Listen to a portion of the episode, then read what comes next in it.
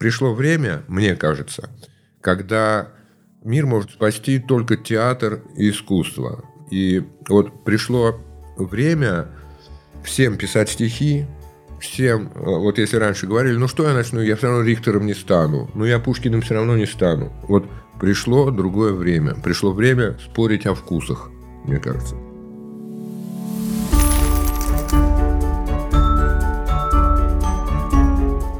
Всем привет! Нас зовут Аня Федорова и Юрий Сапрыкин. И это «Настоящее дело» – подкаст о том, кто и как развивает культуру в России.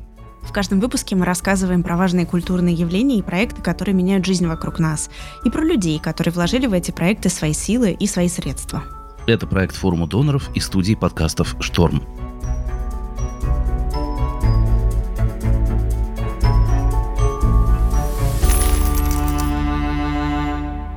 Сегодня мы поговорим про удивительный театральный проект. Наверное, один из самых ярких примеров так называемого социального театра в России. Что такое вообще социальный театр? Это театр, который занимается общественными проблемами, который показывает нам, что все мы разные, что мы должны прислушиваться друг к другу, мы должны находить общий язык. И удивителен этот проект потому, что он говорит о проблемах слепоглухих людей.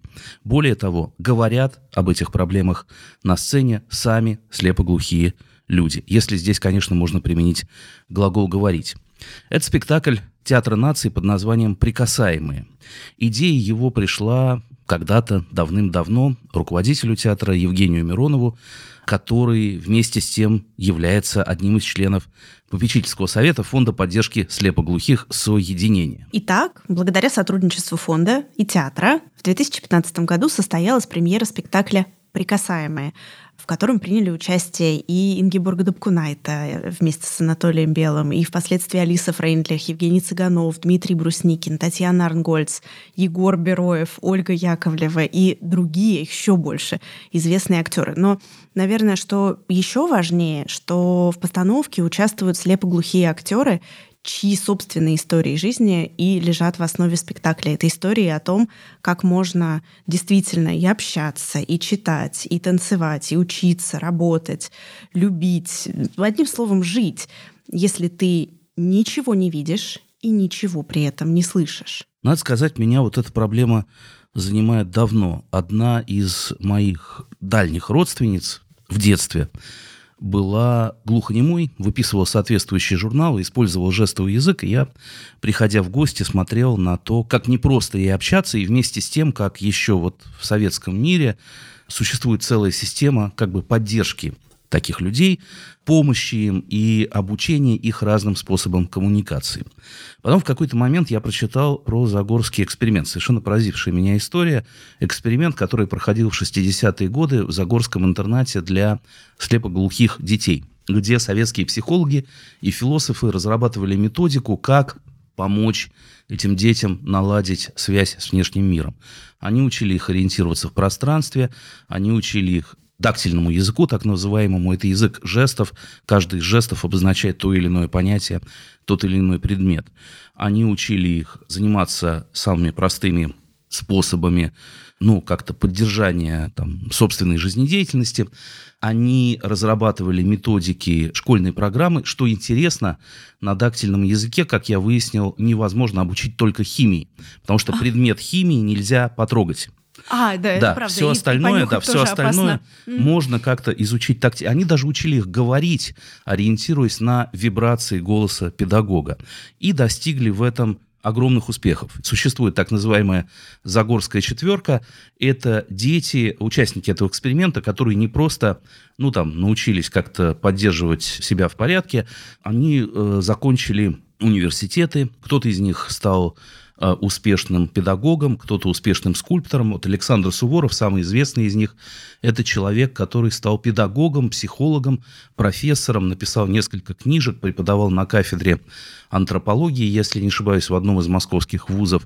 И он же участвовал и присутствовал на первых представлениях спектакля «Прикасаемые». И сегодня у нас в гостях режиссер «Прикасаемых» Руслан Маликов.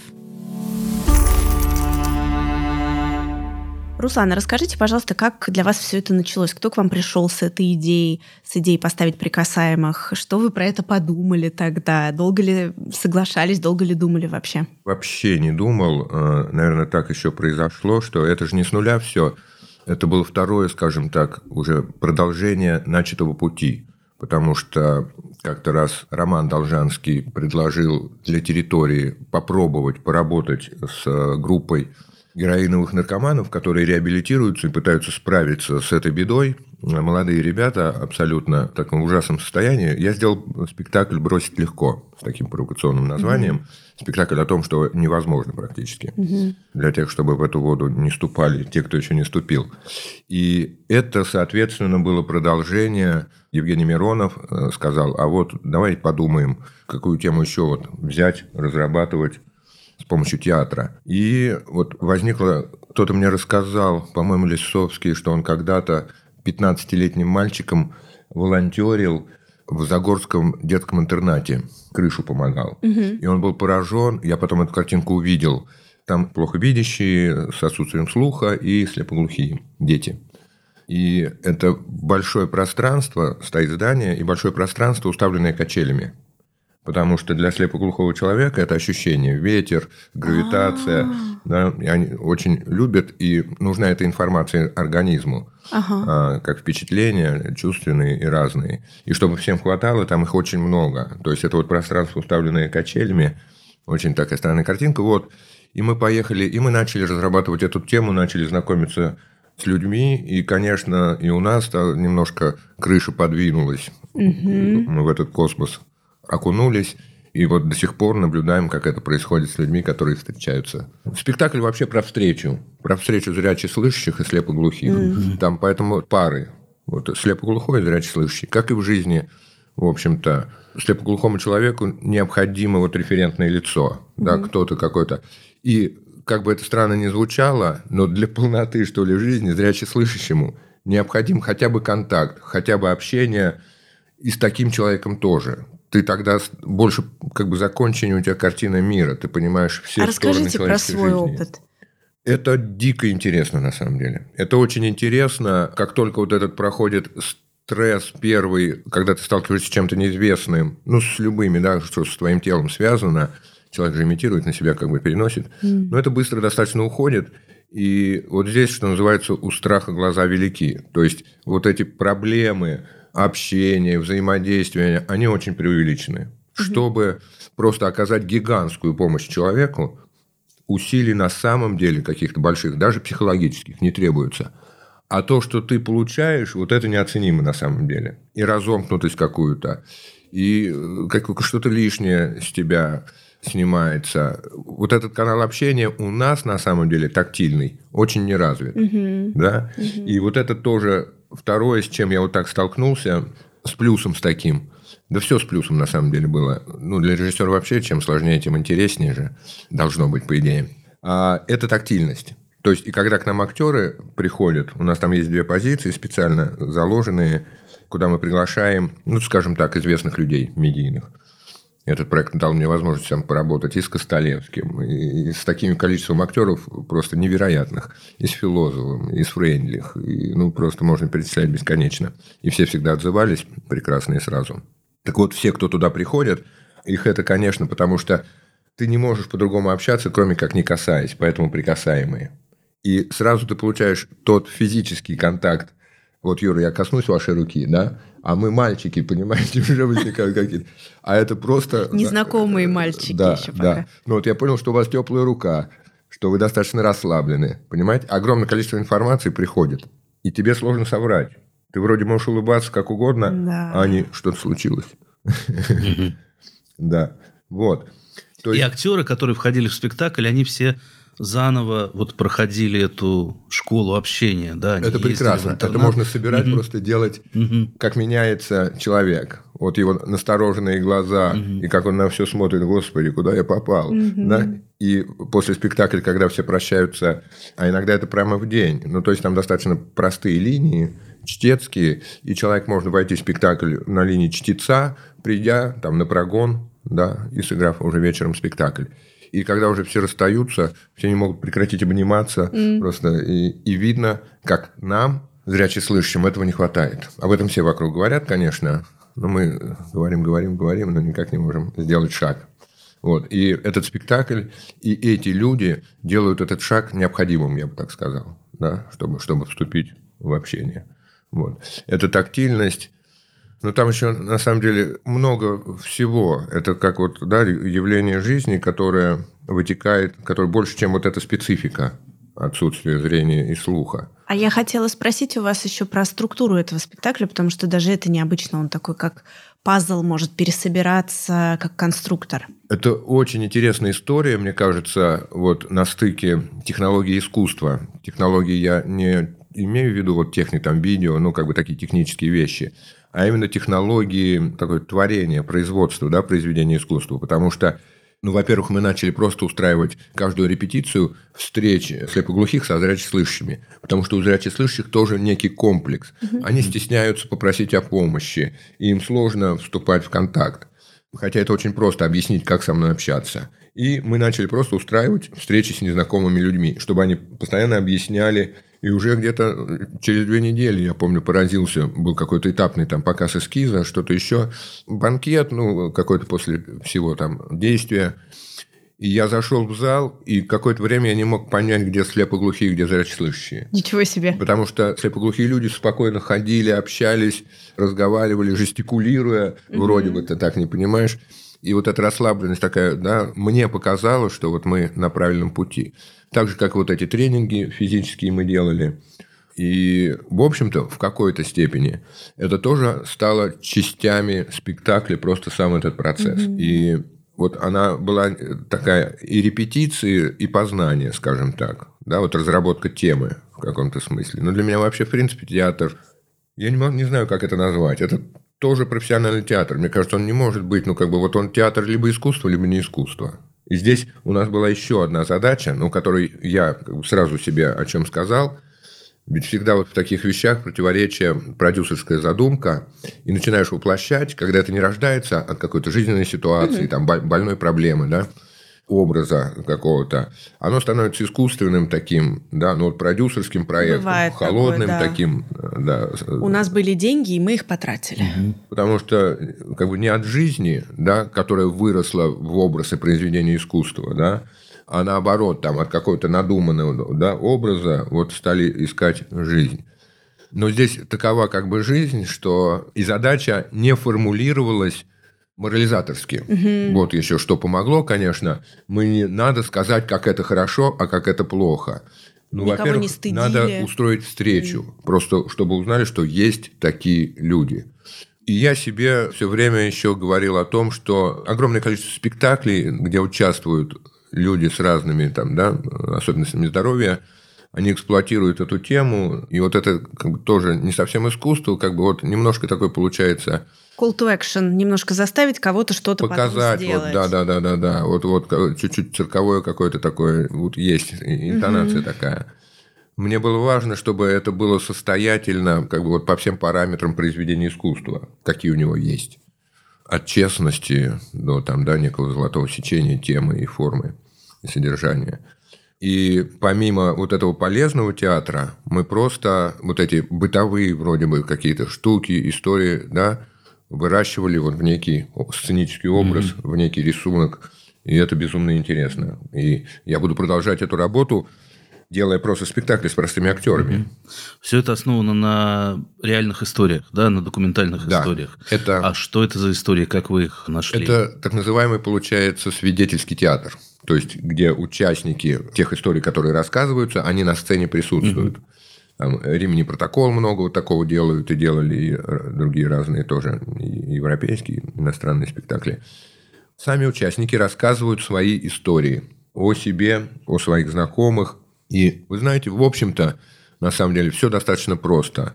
Структура спектакля проста. И когда мы задавали вопросы, он путь вот один. Человек, столкновение с проблемой, угу. как это случилось, угу. да, ну, понятно, кто я, где там откуда я появился на свет, родился. Вот столкнулся с этой проблемой. Первая реакция – шок, конечно же. Потом люди с волей и стремлением, как бы, да, вот эта человеческая неубиваемость, это, конечно, этот спектакль ода вот этой выживаемости, именно личности, не физической выживаемости, а человеческой какой-то данности. Вот. И потом человек начинает жить, жить, жить и научается становиться счастливым. Что-то, что не всем зряче слышащим дано. Конечно. Вот так банально и просто. Руслана, вы можете рассказать, как общаются между собой и с другими представителями труппы не слышащие, не видящие люди? Это можно описать словами? Да, попытаюсь жесты? описать словами, но я бы даже, да, повернул вот как, если столкновение происходит в жизни, во-первых, как определить, например, да, вот есть белая трость с белой ручкой и белым шариком. Она чуть отличается, чем у слепых, но слышащих людей. Mm. Да? Это белая трость и, соответственно, тактильность. Если мы видим, что человек да, на ощупь, да, на ощупь трогает. и не реагирует, когда мы обращаемся вам помочь или еще что-то, на что отреагировал бы слышащий, но не видящий человек, да, угу. то можно прикоснуться.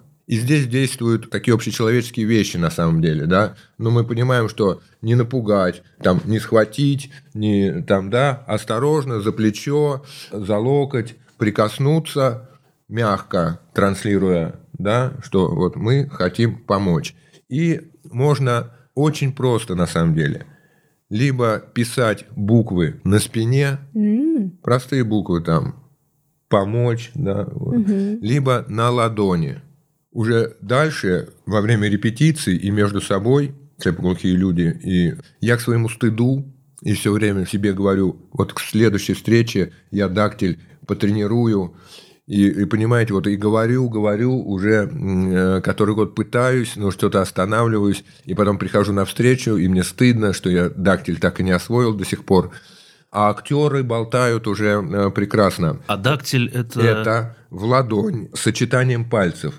То есть ты тыльной стороной ладони, да, к ладони слепоглухого человека представляешь, угу. и сочетание пальцев – там так, так. Вы как бы кладете руку на руку разное. и да. как будто бы от, да, от да, ритм да, отбиваете да. прямыми это пальцами. Не ритм, это не ритм, это именно комбинации пальцев.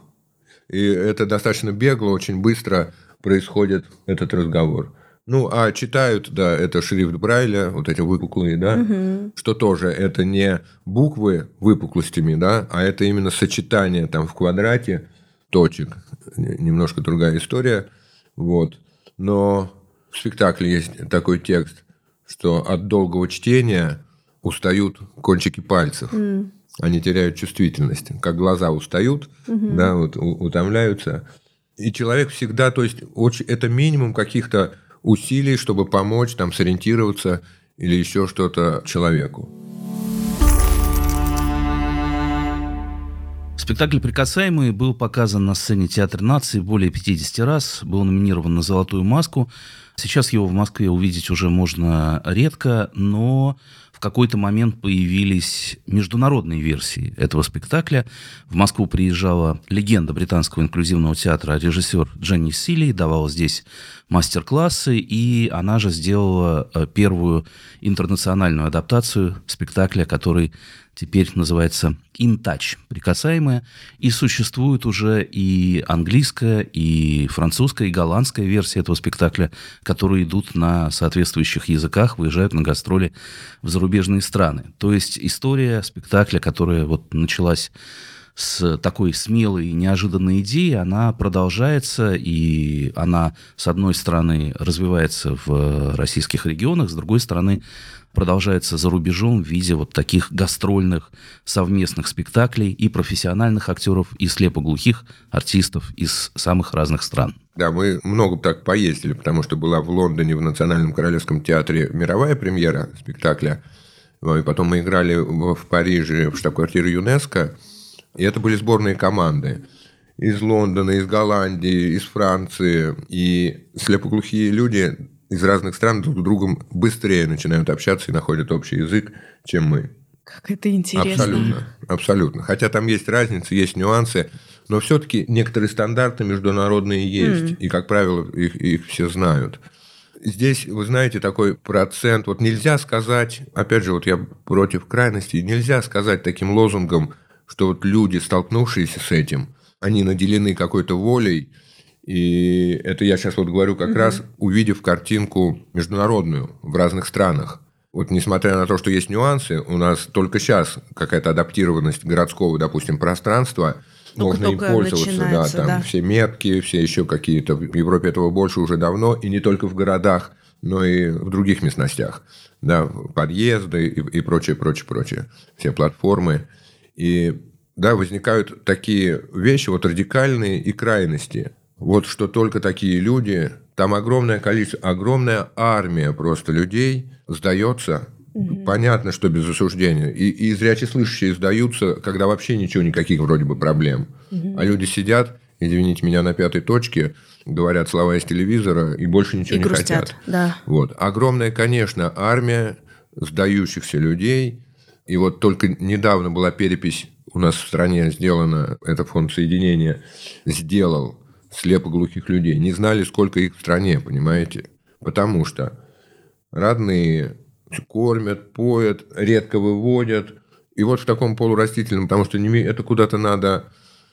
Мы-то общались все-таки с представителями, там из Голландии был чемпион Паралимпийских игр по плаванию, там наша вся команда вот все слепоглухие, я смотрю, там первое, второе место, вот девушка Алена там, да, она массажем занимается э, профессиональным, постоянно занимает какие-то места. Ира... И несла знамя на паралимпийских, на открытии да, паралимпийских да, игр. Да, да, Ира Поволоцкая, член Союза писателей, у него выставки картины, Сильянов действующий скульптор остается. А Алексей Погорелов, который был фотографом, он сейчас тоже спортом, и там у него триатлон, и он тоже занимает призовые места. Вера Луженкова, которая нигде ничего не занимает, но это какой-то человек невероятной невозмустимости, э, Будда такой, который среди внуков абсолютно полной жизнью живет, делает, что ей хочет. Огромное количество людей в этом возрасте, зряче слышащих, но такой полноты жизни не имеют. А я хочу поделиться с вами важной личной историей. И даже проблемой, которая разрешилась у меня большая внутренняя во время записи этих интервью. Дело в том, что я много лет с темой соприкасаюсь, беру интервью людей, которые занимаются инклюзией, очень их уважаю. В теории мне очень нравится все, что они делают, и я ни разу не дошла ни до спектакля, ни до перформанса, нигде не была. И только во время записи этого интервью, когда специалист проговорил мне о том, что у людей столкновение с этой темой чаще всего вызывает очень сильный страх, я распознала ту эмоцию, которую так долго не могла осознать в себе. Я не могла продвинуться дальше вот этого, М, я испытываю неприятное ощущение. И когда ты взрослый, нормальный человек, понимаешь, что такая тема вызывает у тебя неприятное ощущение, за этим тут же следом, прям кирпичом вот так бф, приминает жуткое совершенно чувство стыда. И это стало для меня большим барьером, через который я никак не могла переступить для того, чтобы, в общем, сходить, например, на спектакль. И какое-то время я уже живу с тем, что я увидела свой страх, я поняла, что это он. У меня тут же пропало чувство стыда, потому что бояться не стыдно. Страх — это очень нормально. А еще страх такая штука, что как только ты его как бы осознаешь и признаешь, что он существует, он начинает потихоньку уменьшаться. И у меня уже появился очень большой интерес к теме и желание пойти, и в общем, хотелось поделиться с вами таким. Может быть, кто-то тоже сталкивался, может быть, вам просто страшно. Если вам страшно, это очень-очень нормально. То есть сейчас барьер снят? Да. Поздравляю вас с этим. Спасибо. А, а я задумался вот о чем. О том, что такое вообще наше общение и на каком уровне оно происходит. Вот нам кажется, что мы разговариваем друг с другом, передаем какую-то информацию. Передали информацию и разошлись. Но вообще-то, как выясняется, так вот, поговорить сейчас может и нейросеть, если ее хорошо обучить. Это дело не хитрое. А как на самом деле происходит эта коммуникация? Вот Руслан потрогал меня за руку, да, это было просто как это невероятно. Между нами да, пробежала ощущение? искра, да. Но про прикосновение мы понимаем, что это сильная штука, а, а есть еще какие-то какие-то вибрации, какое-то тепло, холод, какое-то расположение или нерасположение человеческое, которое мы как-то какими-то сенсорами все равно считываем. И, может быть, это оказывается важнее, чем лексическое значение произносимых нами слов. Mm-hmm. И я подумал, что те люди, которые участвуют в спектакле «Прикасаемые», они, наверное, про это знают, может быть, даже больше нашего. Это ужасно интересно. Может быть, это какой-то слишком общий вопрос, но вот чему эти люди, участвовавшие в спектакле, вас научили? Внимательности. Внимательности – очень недооцененная вообще категория, на мой взгляд, как в профессиональном обучении актеров, так и вообще в жизни. Мне кажется, от невнимательности, вот простая вещь, это я прям очень четко сформулировал, вот внимание и честность. Вот внимание и честность, я сейчас говорю не про ту честность, да, я говорю про внутри самому себе. Вот сказать самому себе – это не самобичевание – не надо там, э, там, да, но в каких-то вещах признаться себе, ну, тут чуть-чуть я, да, да, да, чуть-чуть я. Можно себе это позволить, но надо это понять, что ты сейчас себе позволил, да. То есть, вот внимание и честность – это, наверное, вот важнейшие какие-то вещи. Не сразу, вот по прошествии пути я понял, что для меня вообще это общение, этот проект, вот этот камертон какой-то. Я когда прихожу, я сразу понимаю, о, о куда-то я в сторону ушел. В нашем современном обществе у нас, конечно, много методик, как стать лучше, как самосовершенствоваться, ЗОЖ, там, кето-диета, борьба со стрессом. Мы э, большие адепты. Mindfulness, да, вот все такое. Но вот вопроса, а как стать человеком или что такое быть человеком, э, это кажется какой-то шестидесятнической мутью, да, наивный, э, очень нелепый, старомодный вопрос. А ведь работа со слепоглухими, она как раз про это, видимо, да? Вот абсолютно, угу. абсолютно. Это, наверное, как раз вот и спектакль про встречу, и вообще это то, что, слава богу, сейчас начинают как-то формулировать.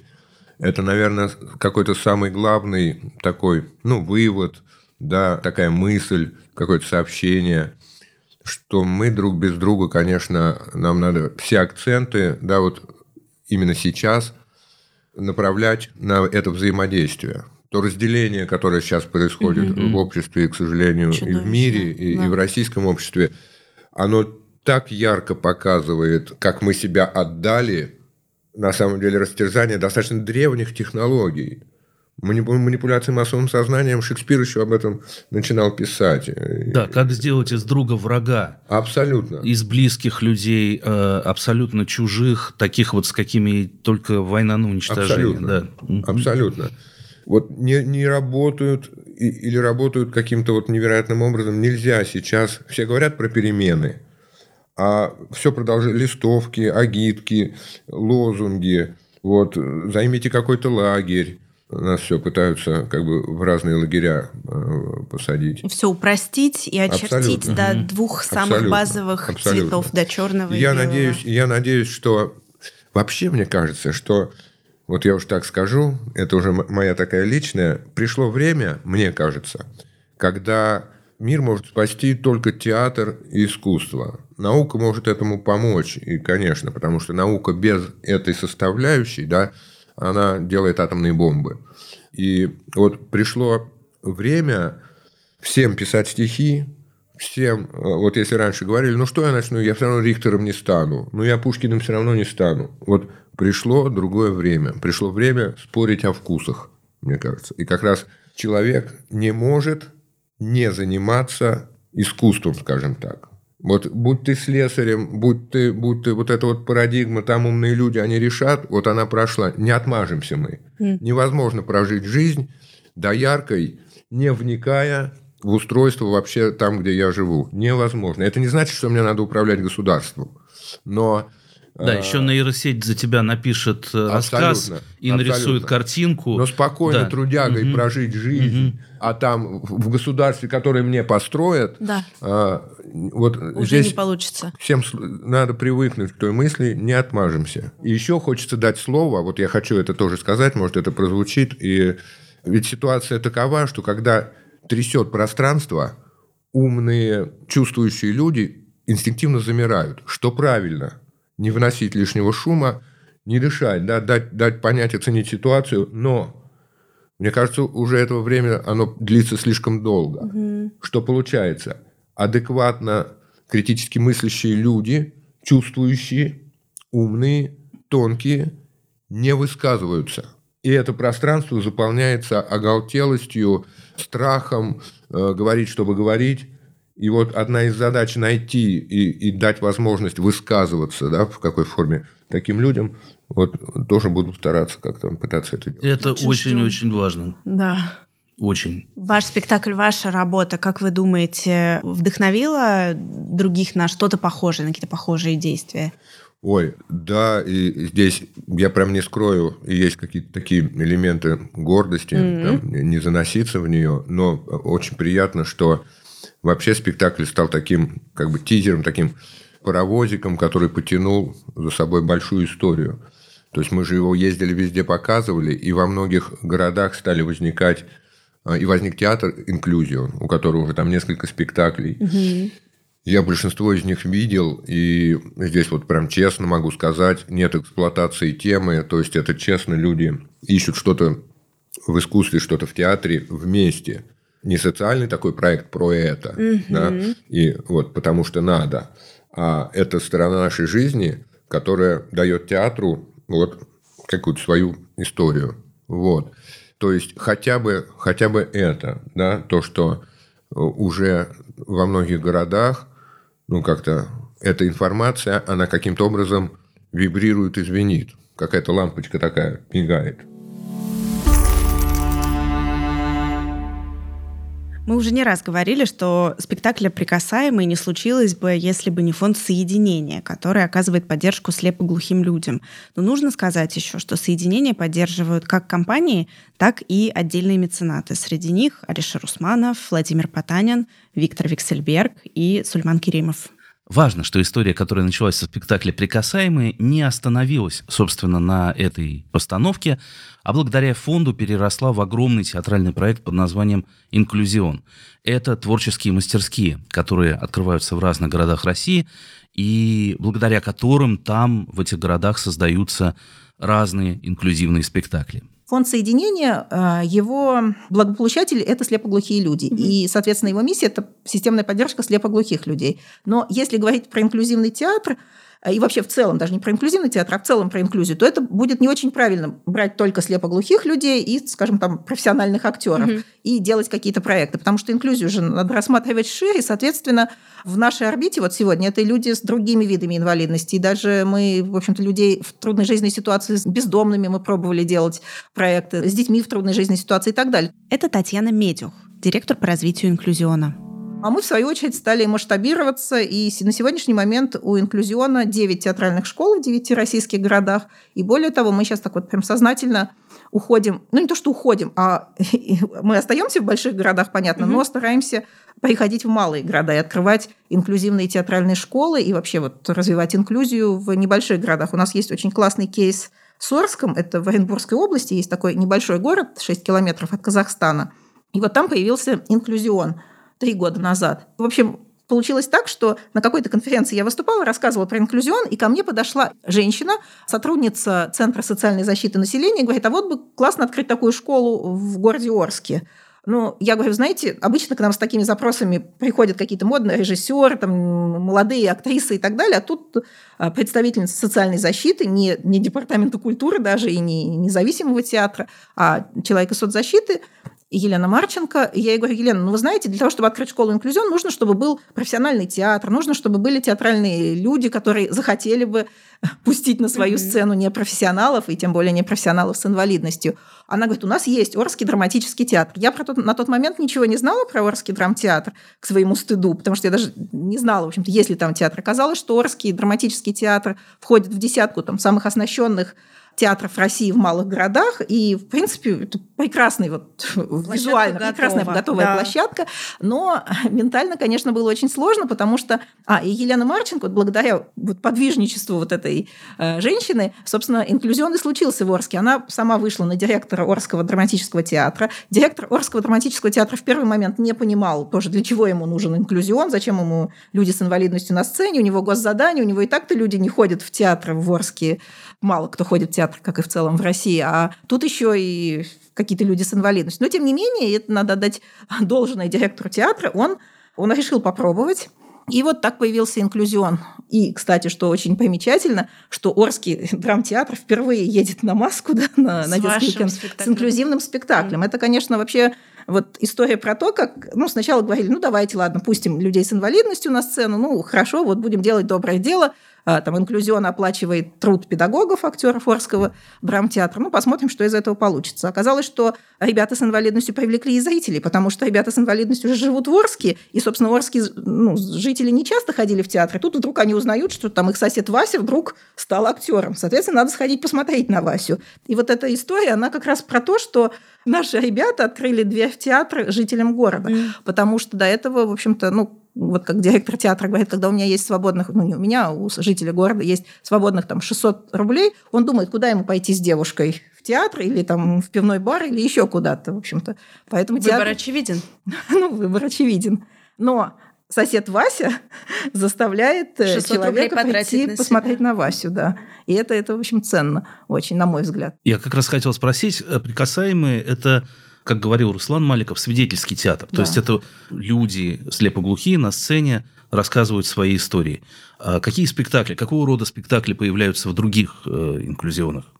Ой, слушайте, ну на данный момент у нас 25 спектаклей, и они все разные. Угу. То есть вот, а, например, в Казани у нас есть, есть в Казани Туфан Мамудинов, такой талантливый молодой режиссер. Туфана интересует национальный театр. И, соответственно, у нас был вместе с Казанским инклюзионом, Туфан поставил спектакль о Люке. Он был, кстати, номинирован на «Золотую маску», причем номинирован был в категории опера, при том, что в нем участвуют глухие артисты. Вот такой парадокс. Это mm тоже отдельная для нас, в общем-то, ценность в том, что спектакль был номинирован не в категории эксперимент, где обычно инклюзивные mm спектакли идут, ну, если они там на маску попадают, а именно вот в основной номинации, в номинации опера, этот спектакль про мертвые языки, сибирские мертвые тюркские языки. Соответственно, глухие ребята – пытаются рассказывать стихи Габдулы Тукая, переложенные вот на эти мертвые языки, на жестовом языке. А, соответственно, есть большой хор, очень крутой, классный. И, собственно, вот такой спектакль о мертвых языках, о том, что необходимо помнить о малых народах, о малых языках. Вот такой был спектакль. Еще раз хотел бы подчеркнуть, что подобные театральные проекты, сложные, социальные, связанные с сохранением особенностей национальных культур, документальный и свидетельский театр и спектакли с участием слепоглухих актеров, все это, конечно, невозможно сейчас без меценатской помощи. И сегодня мы говорили с режиссером спектакля «Прикасаемые» Русланом Маликовым и директором по развитию Центра театральных проектов «Инклюзион» Татьяной Медюх. Вы слушали подкаст «Настоящее дело» – совместный проект форума доноров и студии «Шторм» при поддержке Президентского фонда культурных инициатив. Слушайте нас везде, где вы привыкли слушать подкасты, пишите отзывы в Apple подкастах и ставьте лайки, если вы слушаете нас на Яндекс Музыке. Это поможет узнать о подкасте большему количеству людей. С вами были Юрий Сапрыкин и Аня Федорова.